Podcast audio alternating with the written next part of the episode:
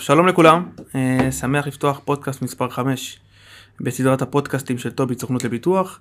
היום נמצא איתנו אורי רז, מנהל מחירות מרחב ירושלים בכלל ביטוח ופיננסים. אהלן אורי. אהלן חנן, בוקר טוב, תודה רבה על ההזדמנות להתארח בפודקאסט. פתיח קטן ואנחנו מתחילים.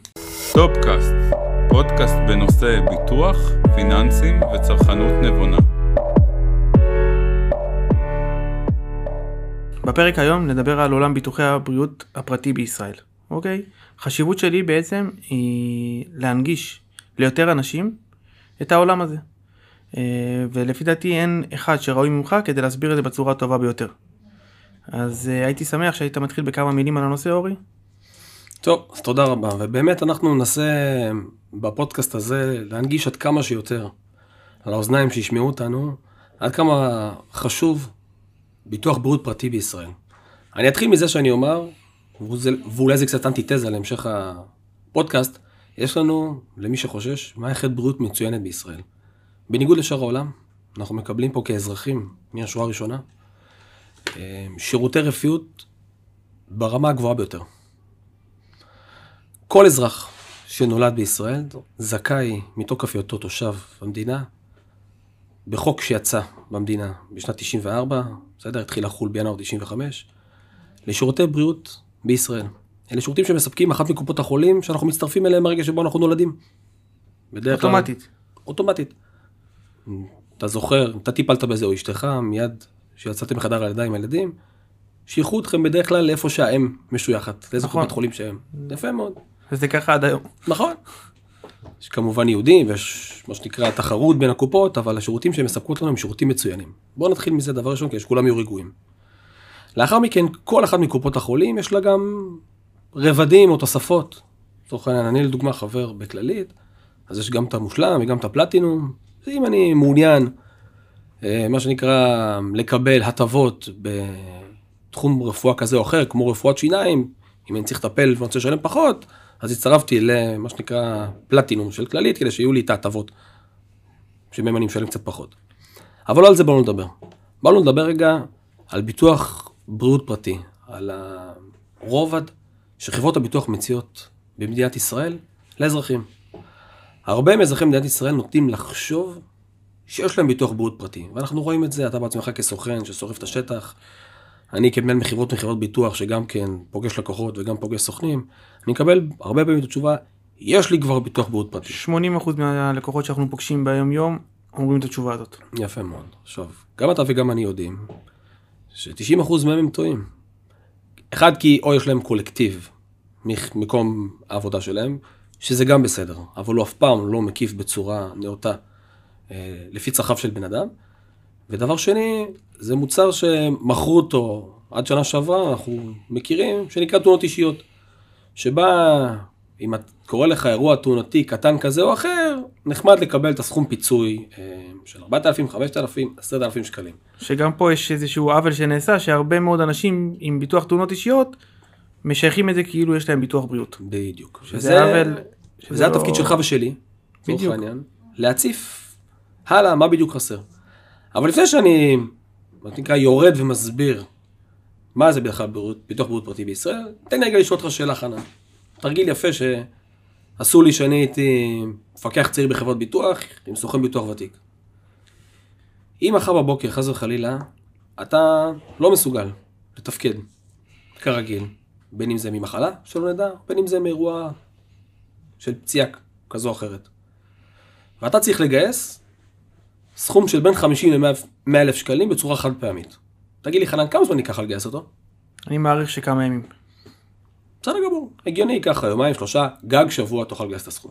אבל אם אני אחזור אליך ואני אגיד לך, מעולה, אני עכשיו צריך שאתה תגייס לי את הסכום הזה בתדירות יותר גבוהה.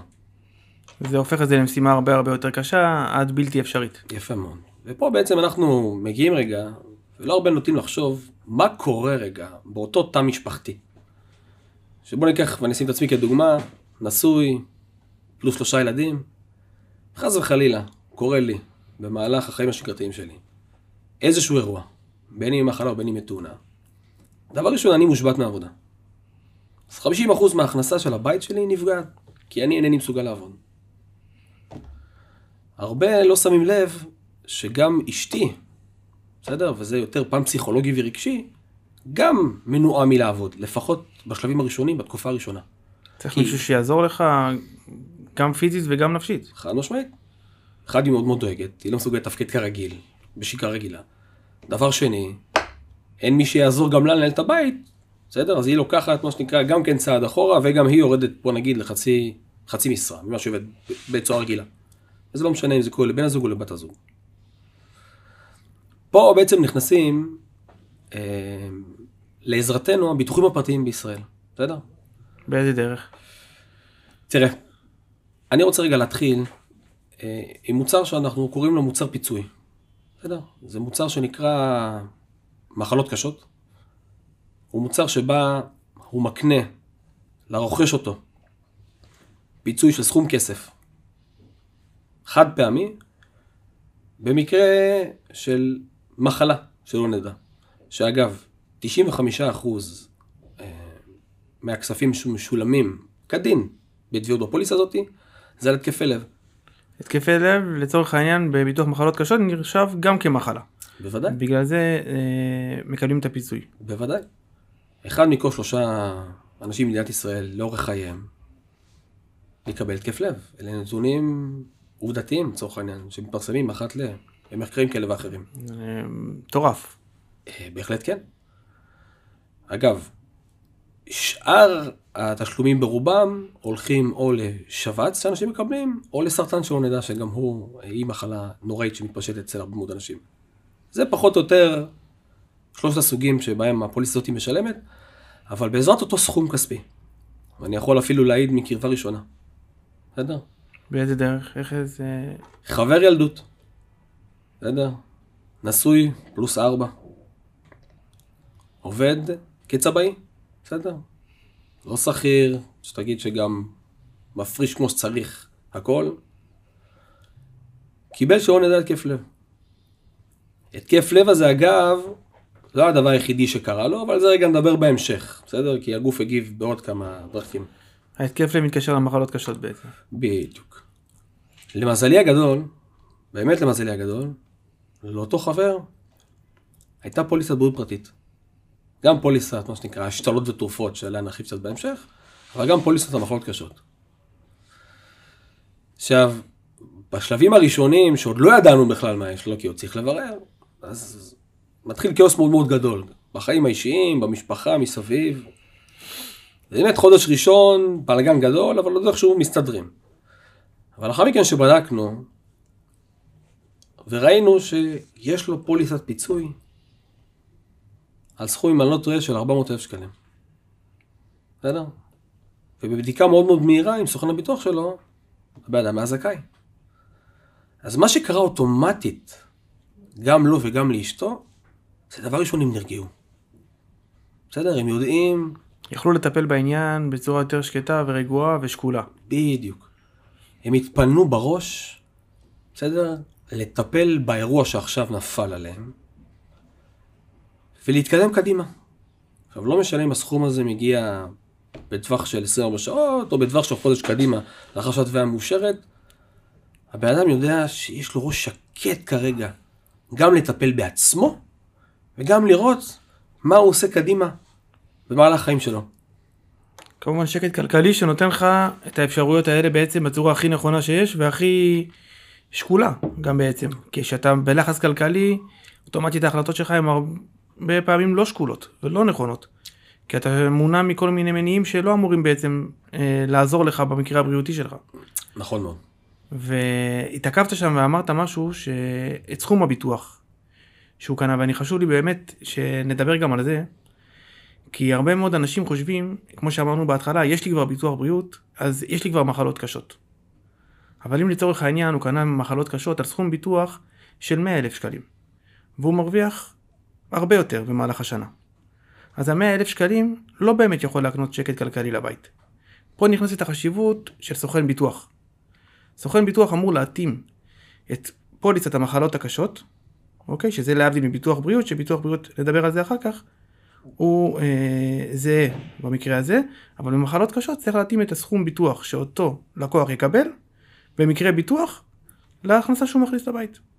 שבאמת, אותו חבר, אני משער שאם היה לו ביטוח של מחלות קשות ב-ארבע מאות אלף שקלים, ההכנסה שהוא דאג לבית בכל חודש היא גבוהה. אז באמת זה כן עזר לו. תראה, זה, אין ספק, זה בהחלט עזר לו. הקטע הכלכלי פה הוא מאוד מאוד חשוב. כמו שאתה אומר, את הפוליסה הזאת אפשר לקנות במנות של חמישים אלף שקלים, עד לתקרה מסוימת, שהיא משתנה בין החברות, אבל עדיין, סכום חד פעמי כזה שכרגע מגיע למשפחה, כמו שאמרנו, עוזר להם להתארגן לעצמם מחדש, לטפל בנפש, שהיא לא פחות חשובה, כדי לתת לגוף להחלים הלאה. את הסכום הזה חשוב גם לציין, ניתן לקנות עבור ילדים, שכידוע גם ילדים יכולים לחלות בדיוק באותם מחלות נוראיות שסובלים מהם המבוגרים, בסכומים שהם מאוד מצחיקים. סכומים מצחיקים זה כאילו מה שהם משלמים, הפרמיה כאילו שהם משלמים. הפרמיה משלמת. בממוצע בין שישה לשבעה שקלים על כל מאה אלף שקל לילד. זה פחות או יותר העלות. שאנחנו יודעים שבמקרה חס וחלילה, לא עלינו של ילדים, שחולים אוטומטית גם ההורים מושבת. לפחות אחד מהם, אם לא שניהם. אחד משמעית, מה שקורה... אז שוב פעם, יש הבעיה כלכלית. מה שקורה בין בני הזוג, אם חס וחלילה קורה לילד, הדאגות אפילו אפשר להגיד שהן מוכפלות, כי יותר כיוון על הילדים מאשר על עצמנו. אני יכול להגיד לך שבתור סוכן ביטוח ובתור טופ צרכנות לביטוח, אנחנו דוגלים גם בשילוב של פרמיה נמוכה, בגלל שזה ילדים, לרכוש לילדים אפילו סכום ביטוח יותר גבוה מאשר רכשנו להורים. כי במקרה שילד, כמו שאמרנו, שני ההורים יכולים להיות מושבתים, ולא רק אחד מהם. אין ספק. במקרה של מחלה. אין ספק, זה כבר בניתוח אמיתי שאתם עושים בצורה מאוד מקצועית ללקוחות שלכם, אתם כבר תדעו להתאים בצורה נכונה, מה מתאים לכל לקוח. מכמות הילדים, מה שיש להם. אז זה היה פוליסת פיצוי, שלדעתי, כן, שלדעתי לא מספיק מוכרת, וצריכה לקבל יותר נפח במדינה שלנו. עד היום אמרתי, והזכרתי בהתחלה, את פוליסת תאונות האישיות, שאנחנו לא יכולים למכור אותה באותה מתכונת ישנה, הייתה רפורמה בשנה שעברה, אבל זה כבר לנושא אחר, אז לטעמי עכשיו, ההתמקדות הגדולה ביותר צריכה להיות בקרק, בהגדלה של מה שנקרא המוצר הזה, כי פשוט אנשים לא מכירים אותו. לא מכירים אותו. את הפוליסה של המחלות קשות. בדיוק. טוב, נמשיך הלאה. עוד בעולמות הקטסטרופות, נקרא להם, יש רבדים לביטוח הבריאות הפרטי, שמתחילות בדברים מאוד בסיסיים, כמו השתלות ותרופות שמחוץ לסל. אוקיי. בסדר? שאם אני אחזיר אותך רגע לאותה שאלה שאלתי בהתחלה, אם אתה צריך לארגן סכום כסף, בסדר? אנחנו יודעים שיש היום תרופות מצילות חיים, שאנשים זקוקים להם, שהעלות שלהם החודשית, החודשית יכולה להגיע ל-מאה אלף שקל ואפילו יותר. זה בדיוק הדוגמה. אלך תארגן לי מאה אלף שקל כל חודש, מפה קדימה. זו דוגמה שאנחנו רואים אותה הרבה ברשתות החברתיות, למי שלא מבוטח בביטוח בריאות פרטי. דוגמה מצוינת, הבאת חנן. אנחנו באמת במדיה החברתית, גם בפייסבוק וגם בטיקטוק וגם באינסטגרם, אנחנו רואים באמת הרבה קמפיין למימון המונים. בוא תציל את הילד ההוא, בוא תציל את האבא ההוא. דברים שנוגעים בנו בצורה מאוד מאוד פרטנית, אבל יכלו בהחלט, בהחלט, בהחלט להימנע על ידי רכישה של הפוליסות האלה. ומכאן החשיבות שלך כסוכן ביטוח. להסביר את זה ללקוחות שלכם. אם אנחנו מתחילים בהבניה נכונה של ביטוח בריאות פרטי, אנחנו חייבים להתחיל מאותן קטסטרופות. אז יש לנו את הפיצוי החד פעמי שהבנו במחלות קשות, ויש לנו את התרופות שמחוץ לסל הבריאות, כי אנחנו יודעים שכל שנה, וזה מפורסם גם בעיתונות, מתכנסת הוועדה הממשלתית שקובעת איזה תרופות ייכנסו לסל, וכמובן, הזרקור הולך לתרופות שלא נכנסות לסל, כי התקציב הוא... זה המלחמה בעצם. בדיוק, הוא מוגבל, אנחנו לא יכולים לתת מה שנקרא לכולם. ובעזרת הפוליסה, שוב, הפרטית הזו, אנחנו יכולים להיעזר בחברת הביטוח, לקבל את המימון לאותה תרופה יקרה שנמצאת מחוץ לסל הבריאות. תרופות חדשניות ודברים חדשניים שיוצאים לשוק... שלא היו בכלל באופציה של הסל, ועוד דברים ניסיוניים גם... חד משמעית, העולם הזה הוא עולם שהוא כל כך הולך ומתפתח, בסדר? אם פעם היינו מטפלים בחולי סרטן בעזרת כימותרפיה, שהייתה פוגעת, באמת, היינו צריכים לגעת באזור נקודתי, טיפול הכימו היה פוגע והורס כל כך הרבה לאזורים נרחבים מסביב. היום בעזרת תרופות שהן ביולוגיות, שהן מותאמות די-אן-איי, מה שנקרא. זה, באמת, זה עולם שונה לחלוטין. קטונתי עוד מלהבין בו יותר מדי חברות. הוא גם מתחדש בצורה מדהימה. כן, כן, חד משמעית. ובאמת, אני אגיד לך, בנושאים האלה, כי אני ואתה יודעים, רוב הלקוחות שאנחנו מדברים איתם ביום יום, בשוטף, מסתכלים על ביטוח בריאות, כהלכתי לייעוץ, לילד שלי אצל רופא אור, זה עלה לי שמונה מאות שקלים, קיבלתי חזרה שבע מאות שקלים. זה באמת הדברים הקטנים. אוקיי, הם גם חשובים, אבל זה הדברים הקטנים. הלכתי לטיפול ברכיבה על סוסים, זה עלה לי חמש מאות שקלים, קיבלתי חזרה ארבע מאות. אוקיי, אז חסכת ארבע מאות ש"ח. אבל זה לא מה שאמור לעזור לך רק הביטוחי בריאות. ביטוחי בריאות נועדו בראש ובראשונה, באני מאמין שלי, זה לקטסטרופות. אוקיי, והמצב הנתון שביטוח בריאות, או כל ביטוח בכלל, זה שאתה יכול לקנות אותו, שאתה לא צריך אותו. כי ברגע שצריך אותו, אתה כבר לא יכול לקנות אותו. נכון מאוד. ופה התפקיד שלנו כסוכני ביטוח, ובכלל של אנשי ביטוח, זה לעורר את המודעות ואת הלקוח כבר, בשלב הראשוני. אין מה לעשות. לפני שהוא כבר צריך את מקרה הביטוח, הוא צריך, לפני שיש לו מקרה ביטוח, הוא צריך לדעת שהוא צריך להיות מכוסה. גם מבחינת פוליסת בריאות, גם מבחינת מחלות קשות, כי לכל פוליסה יש את החשיבות אה, השונה שלה. נכון מאוד, ופה בעצם נכנס לתפקיד שלכם מבחינת בירור צרכים, מול לקוחות. אנחנו צריכים להבין שאנחנו חושבים מול לקוח, כי בסופו של דבר אנחנו מסתכלים על תקציב. נכון שחשוב שיהיה הכל מהכל. וגם אני, בתור אחד שמתעסק בזה, אוי ואבוי עם הסנדאי לחייכף, וגם אני יש לי מהכל. אבל שוב פעם, בתקציב האישי שלי, אנחנו לא תמיד יכולים להגיע ולקנות את הכל. אז אני מבחינתי כרגע, באמת כהמלצה, שאנחנו יושבים, הדברים הבסיסיים שאנחנו צריכים אותם, זה תרופות והשתלות, סכום מסוים של מחלות קשות, לפי הגילאים של המשפחה, ומשם להמשיך לקנות עוד רבדים, כי אנחנו, כמו שאמרת, ישראלים אלופים בליהנות מזה שטבעתי את הפוליסה וקיבלתי בחזרה חמש מאות שקלים, אבל בתרופה שעולה מאה אלף שקלים, צורך העניין, חס וחלילה נצטרך אותה, שם בחרתי דווקא לא להשקיע. אז אתה צודק ואני מסכים איתך. אם נמשיך רגע הלאה, בסדר? זה לכל מה שקשור לניתוחים השקל הראשון, בסדר? שפה באמת... זה עוד רובד של הביטוח בריאות. בוודאי. בוודאי, זה לצורך העניין, אלה עוד רבדים שאנחנו יכולים לרכוש מתוקף הכיסוי של ביטוח הבריאות, וזה בעצם הרובד כבר המקיף ביותר, בסדר? שהוא לרוב כולל בתוכו את מה שהזכרתי, תרופות, השתלות, יש גם רובד שנקרא טיפולים מחליפי ניתוח, יש שם המון טיפולים, כי דיברנו קצת על הטכנולוגיה, עד כמה היא מתקדמת, שבאדם לא צריך שחס וחלילה יעלה על שולחן ניתוחים, יפתחו אותו באזור כזה או אחר בגוף, שגם ההחלמה היא הרבה יותר אה, ארוכה, אם יש אופציה לעשות את זה בצורה... אם יש אופציה לעשות את זה עם מכשור, בסדר, שעושה את זה חוץ גופי, בסדר, זה חלק מהרובן. אז בפוליסה המקיפה ביותר, שוב, עם... כמובן זה גם בהתאם לתקציב של הלקוח, מה הוא יכול לשלם כל חודש. אם התקציב משג ללקוח כמובן, זה מה שנקרא ניתוחים מהשקל הראשון. אבל גם פה יכול לבוא הלקוח ולהגיד לנו, יש לי ניתוחים בקופת חולים. חשוב לי מאוד שתדגיש לו את ההבדל, למה אין לו ניתוחים מה... תראה, אז אני אחזור עוד פעם ופה שוב אנחנו בפרדוקס. קופות החולים בישראל הן מצוינות, בסדר?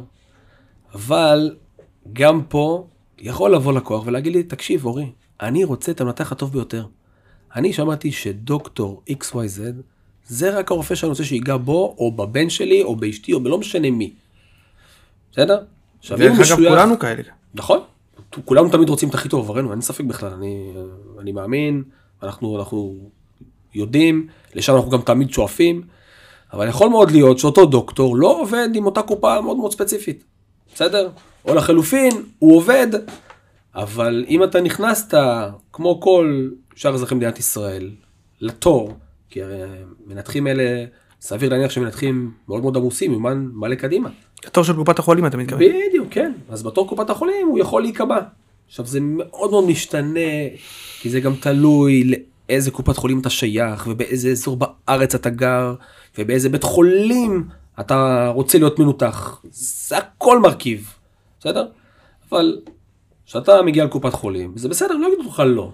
ייקח פשוט זמן, עד שתגיע לאותו מנתח שאתה רוצה, כדי לקבל אותו טיפול שאתה רוצה. לחילופין, אם אתה היית מפעיל את ביטוח הבריאות הפרטי שלך, אתה היית מה שנקרא עם ידך העליונה. אתה היית יכול להגיע ולגבוה את התאריך המוקדם ביותר שלך נוח, עם אותו מנתח שחשוב לך. פערי זמן הם מטורפים בזמינות. בחלק מהסוגי ניתוחים בוודאי. אוקיי. עכשיו, כמו שאמרנו מקודם, זה באמת תלוי אה, יכולת של אותו לקוח לשלם תשלום חודשי פרמיה ביטוח. אוקיי, בגלל שכמו שאמרנו, יש את הקטסטרופות, יש את העניין של המחלות הקשות, ויש את העניין של הניתוחים.